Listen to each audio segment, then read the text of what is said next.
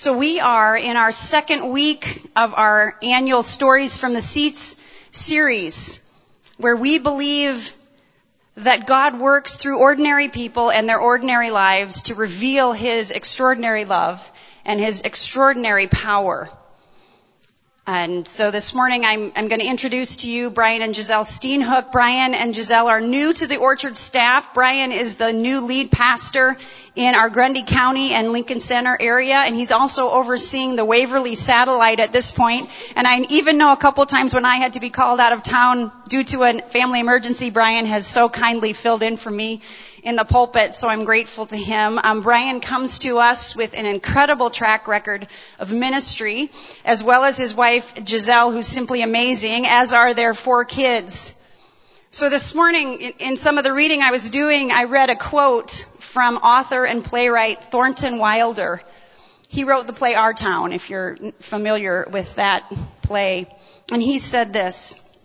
He said, in love's service, in love's service, only the wounded soldiers can serve. In love's service, only the wounded soldiers can serve. And we believe this is true here at Orchard. And Brian and Giselle, like all the rest of us, even every single leader here, are wounded soldiers. But they are also brave soldiers willing to share honestly some of their wounds in the hope that their story of redemption might bring God's healing and hope to those of us who listen. So I want to invite Brian and Giselle up and um, basically just hand things over to them. I, I pray that you'll pay amazing attention to this story this morning. Welcome. Thank you.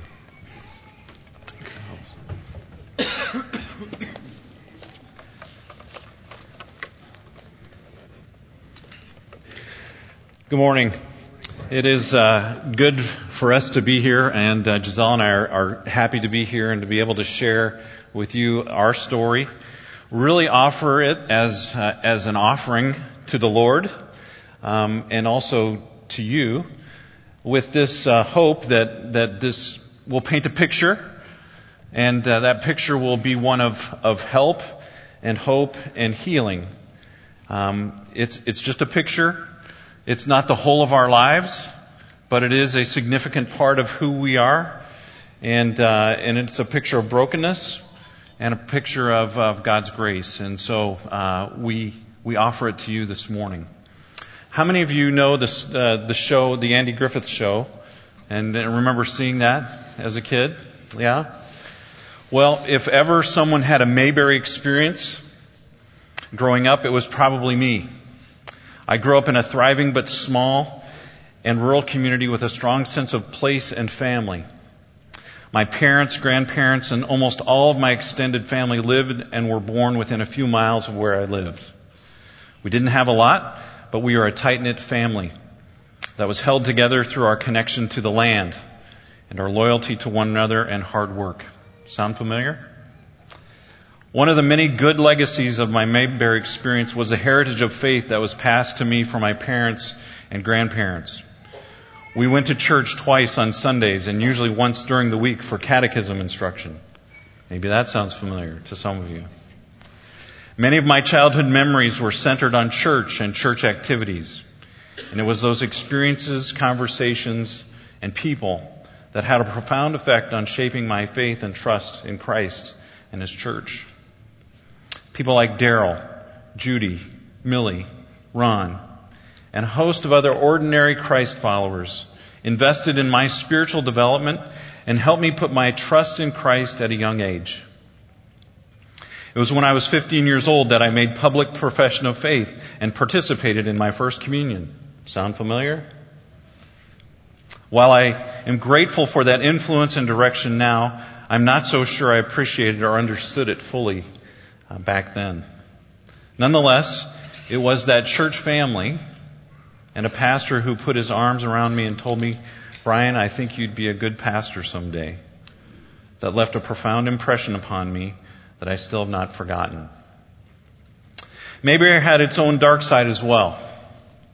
In a community where hard work was valued and often expected, and the phrase cleanliness is next to godliness was more than just a phrase. It was a way of life. Weakness, let alone failure or other dirty laundry, uh, was not looked upon with much favor. It was in that context I learned my first lessons on shame. My parents, while currently celebrating over 50 years of marriage and going strong, were once young teenagers. My mom was 17 and dad 19, finding themselves pregnant with my older brother out of wedlock. As you can imagine, that brought a sense of shame to them. But they made a commitment to each other, married, and with very modest beginnings, made a life for themselves and our family. However, I grew up knowing nothing about their story. In fact, I first heard about it from a kid we were family friends with when we were playing together. And he mentioned, well, your parents had to get married. I didn't even know what that meant. So, what? Yeah. My parents just didn't mention their struggle or their circumstance. And so it was this family secret that reinforced the idea that you didn't talk about your troubles. And you certainly didn't air your dirty laundry. That was just not customary in Mayberry. In Mayberry, I learned a lot about hard work and family, and to talk mostly about appropriate things in the company, in the company of others, because, you know, it was better to be polite than honest. But like most boys my age, I found it hard to directly express my true feelings or navigate private matters. And when a person who is not much older than me at the time uh, coerced me into doing something that I knew to be inappropriate, I said nothing.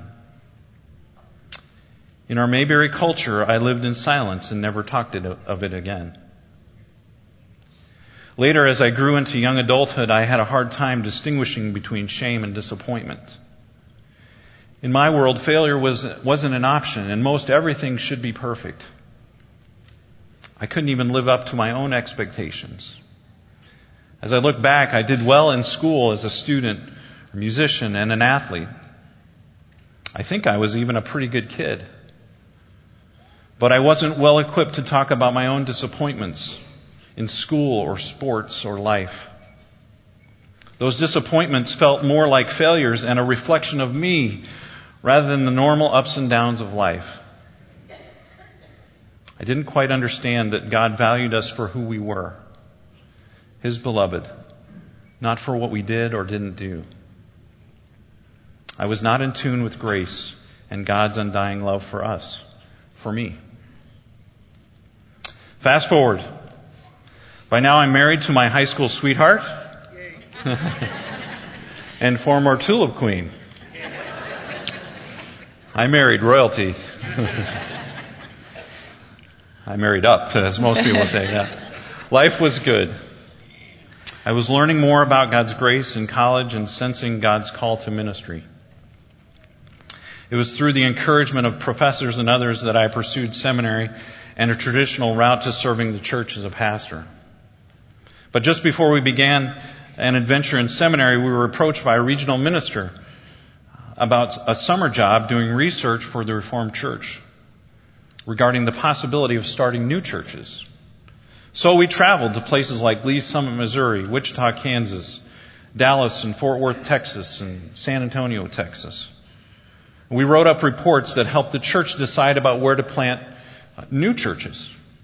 It was exciting to me and a spark was lit.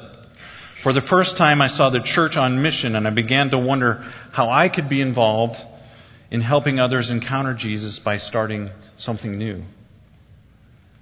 And so I began seminary. To be honest, seminary was hard, not because of the academics, but because I was so checked out. I was ready to be done with school and move on into life and meaningful service, which I didn't equate with the academics of seminary. When I did start ministry, I found the church was not always this ideal place, but populated by frail and fallible human beings, and much of my role as a pastor was helping people on this journey of faith.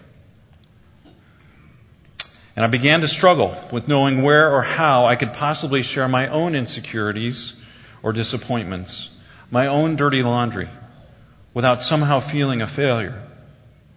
I was afraid to risk rejection if someone knew how vulnerable or weak I really felt. So in 2002, Giselle and I are now our growing family.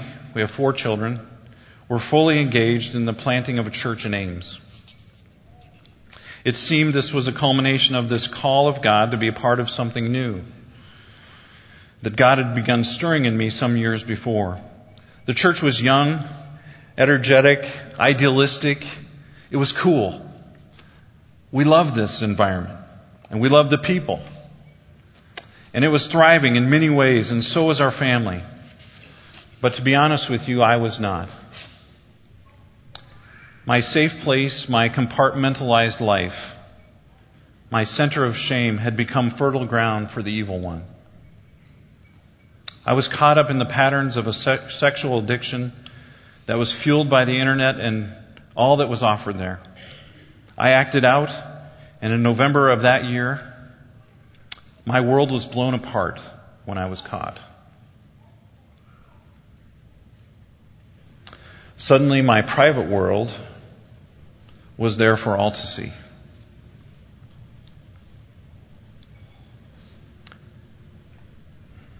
In the next few weeks and months, I threw my family and our church upside down.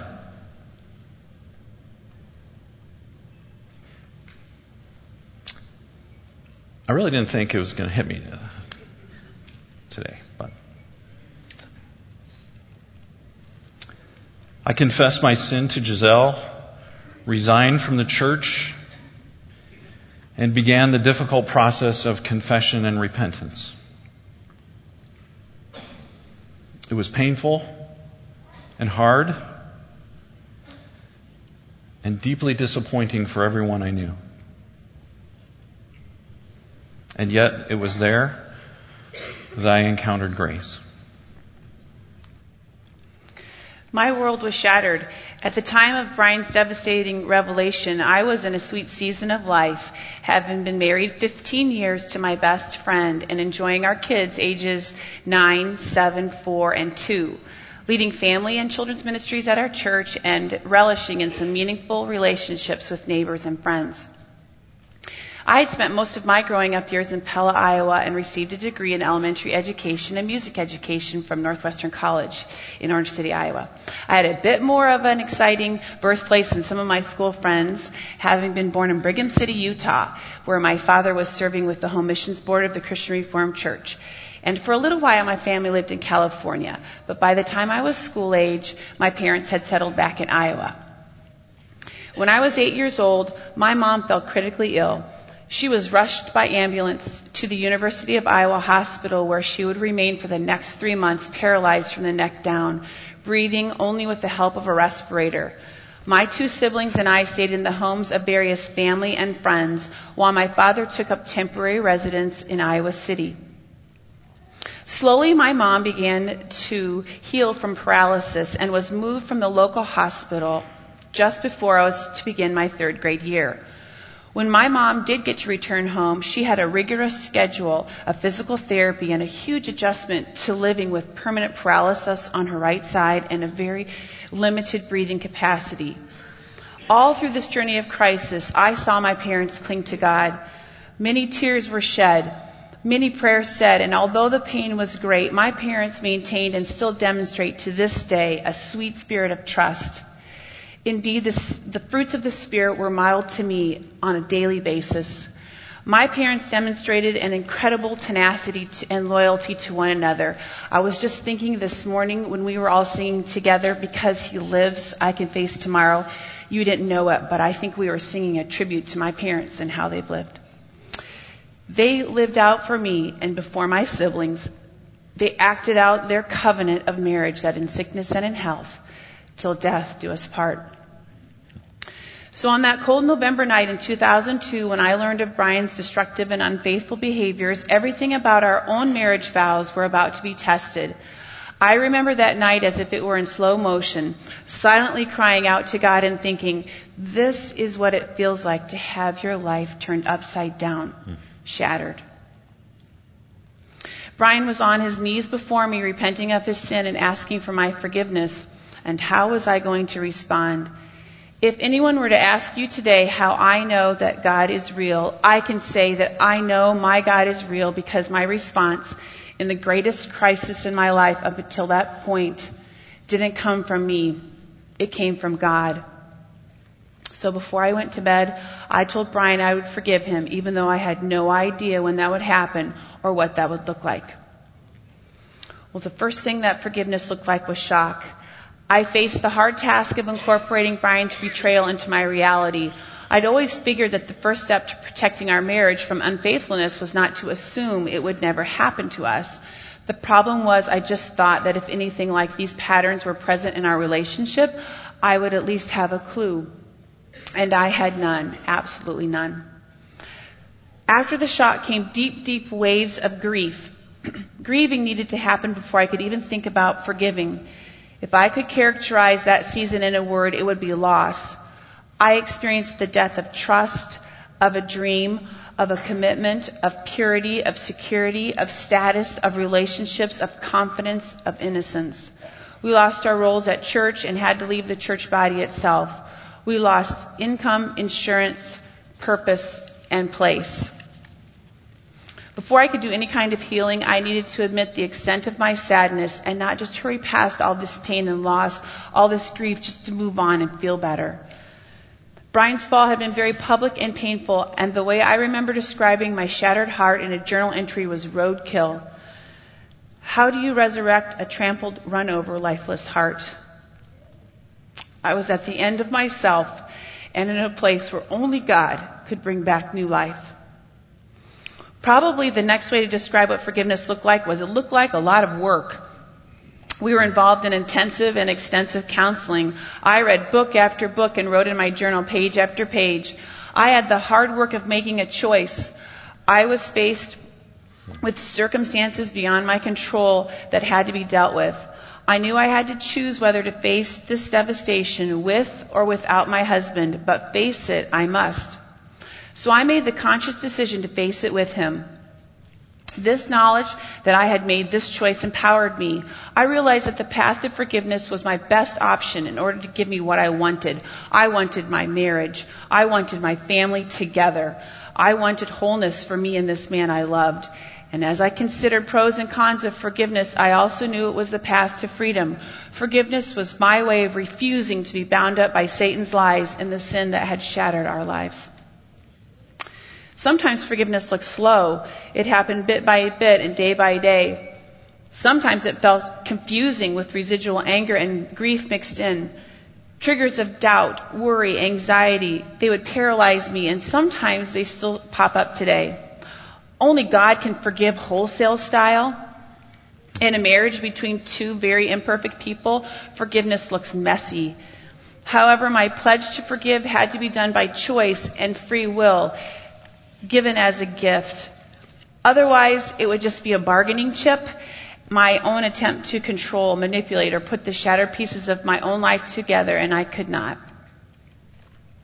Another thing that forgiveness looked like, in a way, if I dare to say, was forgiving God. I was angry with God for feeling I had already learned some pretty hard life lessons and often didn't see what good all this pain was doing. What about all the times I had prayed for my husband and for our marriage? Over time, I began to see that my attempt to figure out what I was supposed to be learning was really a protect, protection mechanism. If I learned what I was supposed to be learning, then I wouldn't have to go through all this pain, right? Instead, I discovered I needed to set aside my attempt to control and protect myself and rest in God's presence in the midst of pain. That needed to be enough. I needed to not try to learn, and in that, God was teaching me much. Forgiveness looked like humility. Brian's humility before me and others, and my humbling reminder that I too am a sinner in need of God's forgiveness and grace found only in my Savior, Jesus Christ. Forgiveness looked like trusting God to provide what I need. My husband was neither my enemy nor was he God. He could not provide for all my emotional security and needs. That's God's job. I can tell my husband what I want, but I need to trust God for all that I need and know beyond a shadow of a doubt that I will be okay. Forgiveness looked like community. We were part of an amazing, selfless, dedicated team of people we called our care team. These couples met with us time and time again. They listened, consoled, challenged, prayed, advised, and loved us. They oversaw a process of restoration for both our marriage and ministry. We owe a debt of gratitude to each one of them. God also provided friends and neighbors who didn't abandon us when things came crashing down. We know the gift of true friendship. Finally, I would say forgiveness looked like growth and new beginnings. God was rebuilding our marriage as we rediscovered His grace and one another. I was growing in prayer and abiding with God. He gave us hope. And on our 16th anniversary before a group of family and friends, we renewed our marriage vows. We've now been married almost 28 years, and this growth is continuing by the grace of God. Sometimes it looks pretty clumsy, but I know that in God's economy, no pain is wasted. We have faced many other challenges and obstacles, things that are not for this time to share, maybe another time. But I believe that God can use our story to encourage others.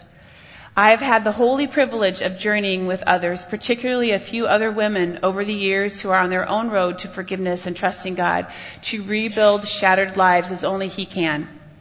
One of my favorite passages is from Psalm 34 verses 4 through 5 that says, I sought the Lord and he answered me. He, he delivered me from all my fears.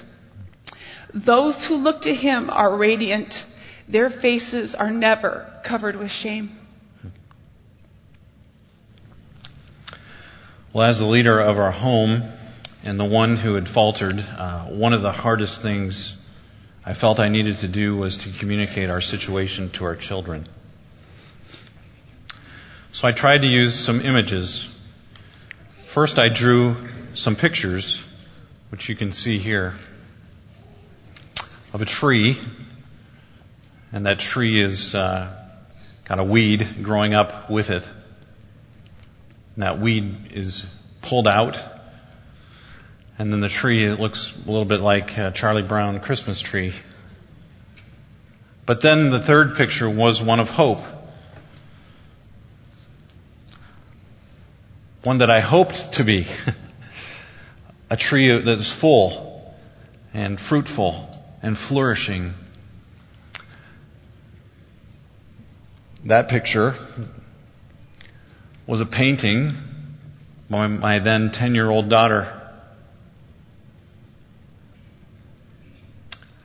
She gave that to me as a gift. And it had these words from Isaiah 61. The Spirit of the Sovereign Lord is on me, because the Lord has anointed me to proclaim good news to the poor. He has sent me to bind up the brokenhearted, to proclaim freedom for the captives, and release from darkness for the prisoners. To proclaim the year of the Lord's favor and the day of vengeance of our God, to comfort all who mourn, and provide for those who grieve in Zion, to bestow on them a crown of beauty instead of ashes, the oil of joy instead of mourning, and a garment of praise instead of a spirit of despair. They will be called oaks of righteousness, a planting of the Lord for the display of His splendor. Those words became very meaningful for me. In fact, it became an important image of hope that I still cling to, that I still long for. Another one came from 1 Corinthians 9, verse 24. Let me just read that. It says, Do you not know that in a race all the runners run, but only one gets the prize? Run in such a way as to get the prize. Now, no one would probably accuse me of being some awesome runner. I often joke that what looks like walking is actually running. For me. But I do know one thing.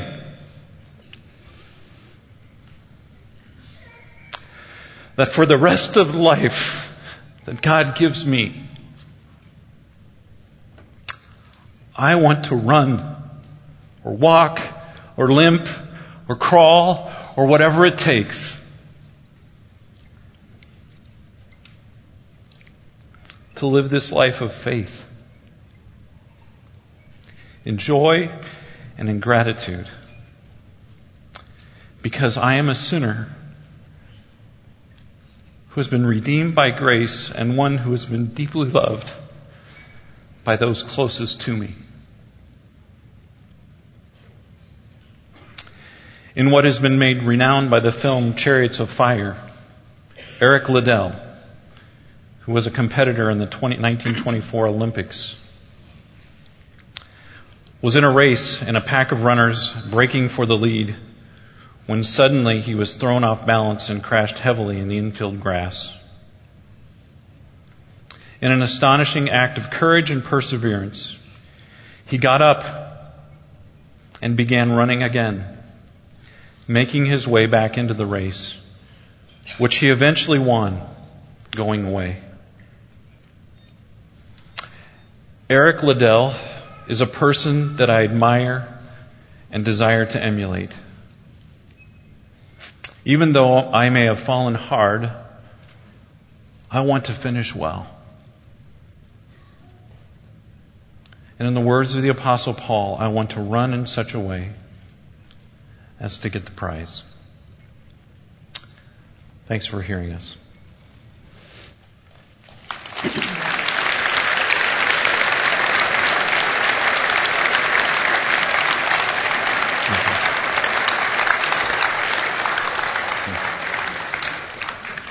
I just want to say one thing before I pray, for, well, two things before I pray for Brian and Giselle. First of all, I hope you guys understand how hard this is to stand up in front of people and be honest.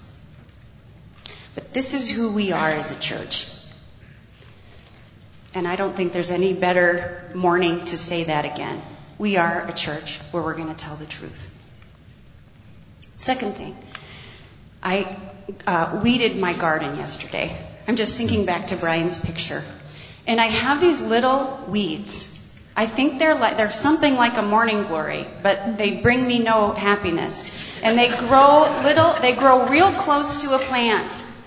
And if I don't pluck them early, they will entwine themselves around that beautiful plant, and before I know it, they will take it down.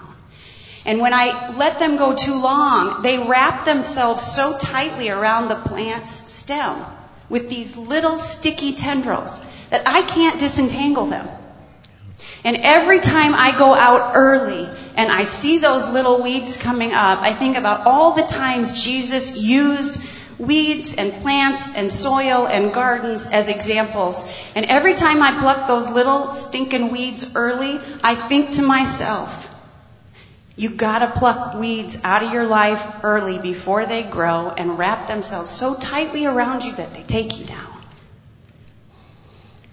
And I just feel compelled in my spirit to say in this room this morning, if you are fighting a weed, pluck it now before it takes you down. I think that, I think that comes from God. Mm. So, let me, let me pray for these guys and pray for all of us this morning. Father, you say that he who is forgiven much loves much. And I also believe that she who forgives much is so deeply loved. And I just thank you for Brian and Giselle's marriage and the picture that it paints for us of what living in a covenant looks like.